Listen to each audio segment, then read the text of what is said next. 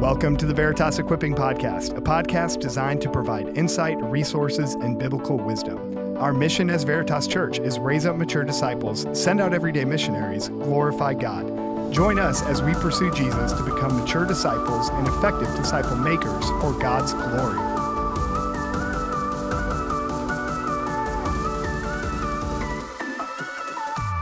Veritas, welcome to our equipping podcast. We are in our series on church planting, and I'm joined again with Jordan Howell and Ryan Hill from the Salt Network. So we're excited to have this conversation. Week two. Uh, so by the time this comes out, it's going to be the new year. Are you Yeah. guys New Year's resolutions people?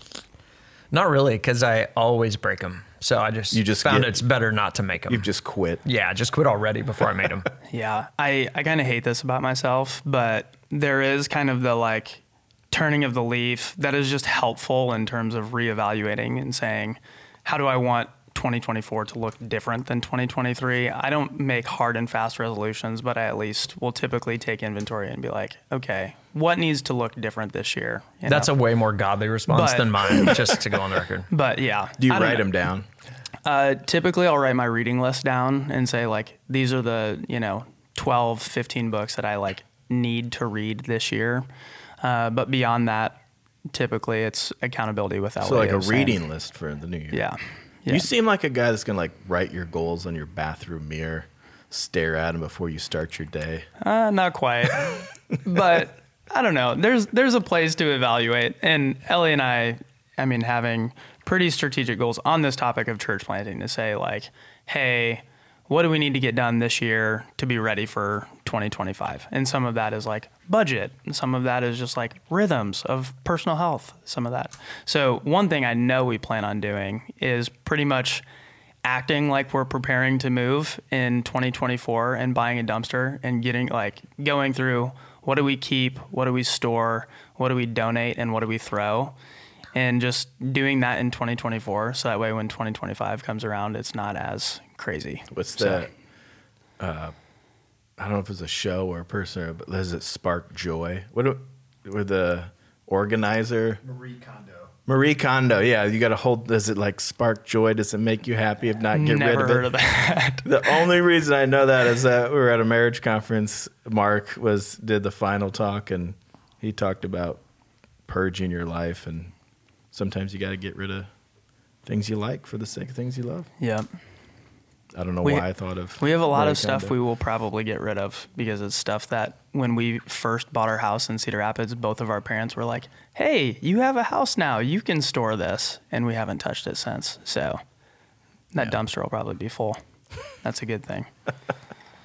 I'm not a New Year's resolution person. I'm a I'm a singular. It's the same one every year. Hence, I never reach it. I haven't quit yet. It's always Unending. this is the year I'm going to lose weight. Yeah, you got it this year. Yeah, but then like you make your resolution because you've just come off of like overeating, Thanksgiving to Christmas. This is the year. And then the Super Bowl hits. Yep. It's like the chicken wing capital time of the world, you know. And then you're like, ah, it's There's always next year. and it's like the February. You got a ways to go. And it's winter in Iowa. What else? You, what You else got to you put doing? on your winter Yeah. a little bit. It's for warmth. It's for warmth. I always called this, you know, this time of year eating season, especially when I was in wrestling season. I'm like, why does wrestling season always fall during eating season? You know, Thanksgiving, Christmas, Super Bowl. Like, yeah, It is rough. tough time of year. All right, let's jump in. Church planting. Uh, last time we looked at what it is, it's kind of basic. Why is church planting important? Yeah, I, the first thing that comes to mind is just the vast need um, when you look out to the lostness of this world. And so, um, you know, God's doing incredible work in a lot of local churches across our country and across our world. And yet, there are still pockets and there are still areas and there are still people groups who haven't heard the gospel or haven't had much exposure to the gospel. And so, uh, it's important because there's a lot of lostness. There's still statistically, the vast majority of adult baptism, so adults who are coming to faith in Jesus Christ, the vast majority of those are happening in churches that are five years old or younger. And so uh, Veritas is a beautiful exception to the statistic, but statistically, if you're an older church, you're just not as good at reaching the lost people in your community. And so there continues to be a great need to plant new churches that lost people will be willing to check out and to go and to hear the good news of the gospel. The need is incredible. Yeah. We, we talked about a little bit in episode one, but understanding that the Great Commission, in one sense, like requires church planting, and then looking at the model of the book of Acts of church planting, you know, going to new cities, establishing new gospel outposts. Um, Paul's, you know, urge to Titus of appoint elders in every town. This idea of like, it's just what we see in the scriptures. So if we want to be obedient to the scriptures, we should say, what does that look like for us too? How, how would you guys answer the pushback of saying like, okay, the book of Acts, the gospel is new, it's it's going to uncharted territory. I get missions to Papua New Guinea and China and India. We want to take it to unreached people groups, but w- cities in America, specifically campus towns, there's a lot of churches there. Why church plant nationally in America? Yeah, one thing that's interesting uh, demographically is you know, every country, every region is going to go through cycles in their interaction with Christianity. And if you go to the Northeast US right now, uh, clearly post Christian and kind of like angry post Christian to where, you know, in the Midwest still, if you talk to somebody in their 20s or 30s, they may not go to church, but they would say, oh, yeah, but my parents did or my grandparents did. Like they're familiar with church. As we're interacting with students and young adults in the Northeast, especially, they haven't ever been in a church building. Their parents didn't go to church, and maybe their grandparents did. And so those cycles are making their way uh, through the U.S. I think specifically for our network, where we really target major university centers. I'm right now collecting a bunch of data from college ministries around the country, and it's been a little bit shocking and disappointing. I, I think the most generous estimate that I can find, and this would be like doubling the numbers that I've currently heard, would say that the average college campus is has about 4% of their students that are engaged in some sort of Christian ministry or church. And and that means 96% aren't. And and many of those are believing students or or students that spent you know their growing up years in church but have gone to college and have disconnected. Uh, but the vast majority of those are ones who have no personal understanding or relationship with Jesus. And so uh, you know, those are almost like unreached people group type percentages which just continues to be compelling that America was once very churched and is slowly becoming dechurched and the college campus especially is really unreached. Yeah. And I think we are a little bit blinded. Um, you know, by God's grace, we've seen a lot of people come through our church doors at Veritas who are, you know, lost and have, you know, heard the gospel, have believed it for the first time. But when you look statistically at church growth in America, I think it's like only 20% of churches in the United States are growing, and only 1% of that growth is through actually reaching lost people. So the majority of church growth nationally that we see is just recycling or shuffling around Christians, you know. So it's like, how do we reach lost people? That's the mission of, you know, the Great Commission is reaching lost people. And you had alluded to church plants are more effective in reaching lost people. Yeah, and some of that is not necessarily that the church plant is just is better equipped or better skilled. Part of it is a, a lost person, a non-believing person, may be more willing to just check out something that appears new or is new to the community than an existing church. Because again, there are many existing churches that are really old and doing a great job reaching lost mm-hmm. people, and so that's not universally true, but statistically does seem to be uh, the trend, kind of kind of over time. And so, yeah, there's there's a great need, even though there are a lot of churches, but there's a lot of churches dying. And statistically, there's continues to be more churches dying than than churches that are starting right now. And yet the population continues to increase. And so we're in theory losing the battle in even in our country, which is one of the more churched ones around the world.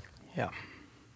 Yeah, I think to bring even a deeper um, broader view more than just reaching lost people. Uh, Piper says uh, missions exist because worship doesn't.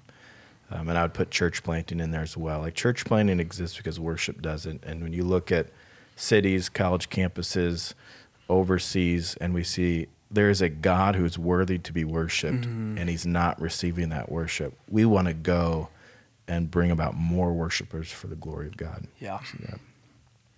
Yeah, last uh, one thing I'd add to that. So last year in 2022, uh, across our network of 30 churches, there were over a thousand baptisms, and because of the context that we've been in. And if you're the average, if you've been around Veritas since the beginning, you would say, well, of course there is. We see, you know, nearly 100 baptisms every year in this building. It's incredible.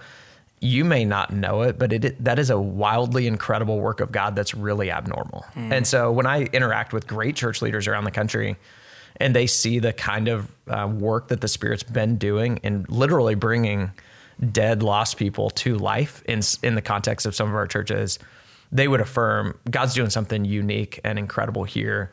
Don't assume it's the norm. And so, if you're sitting in Veritas, you might think, "Man, this is an incredible church. God's doing an incredible thing. I bet He's doing this everywhere."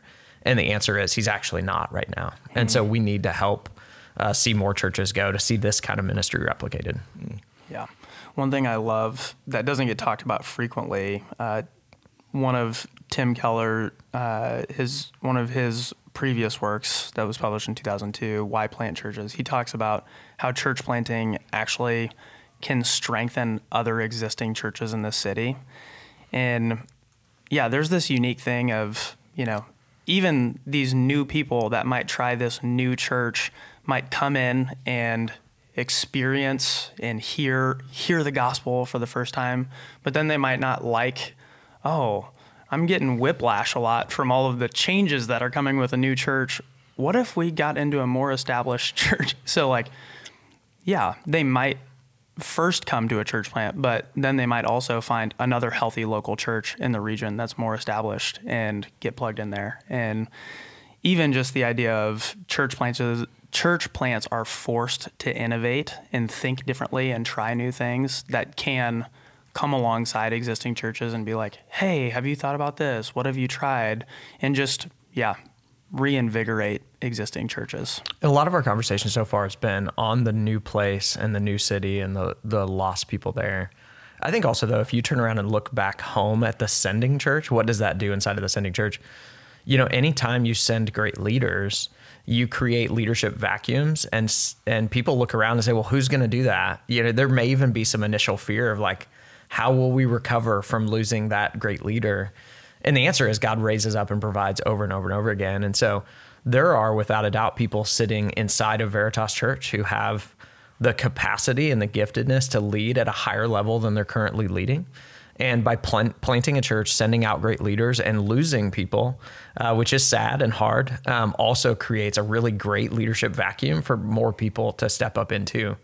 Uh, I know, I remember when Cornerstone planted Iowa City, you know, Troy would say Mark Arent was the best leader inside of Cornerstone's entire staff team. And yet he was the one who went and led a team to go plant in Iowa City.